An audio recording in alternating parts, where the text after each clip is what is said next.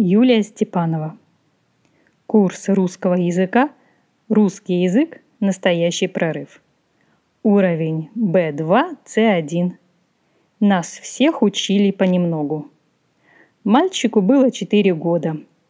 Стали с ним родители заниматься активно азбукой, счетом, всесторонним развитием. Они использовали умные книги, счетные палочки, кубики. Его дедушка тоже помогал, но своими инструментами. Он играл с внуком в домино, шашки и в другие игры. Экзамен, разумеется, наступил, когда на праздник гости собрались, и мама успехами сына стала хвалиться. «Сынок, а ну-ка посчитай до десяти».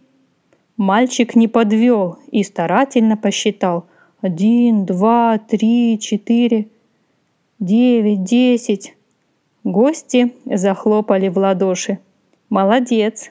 А дальше помнишь?» – спросил один веселый гость. «Валет, дама, король, туз», – не задумываясь, ответил вундеркинд.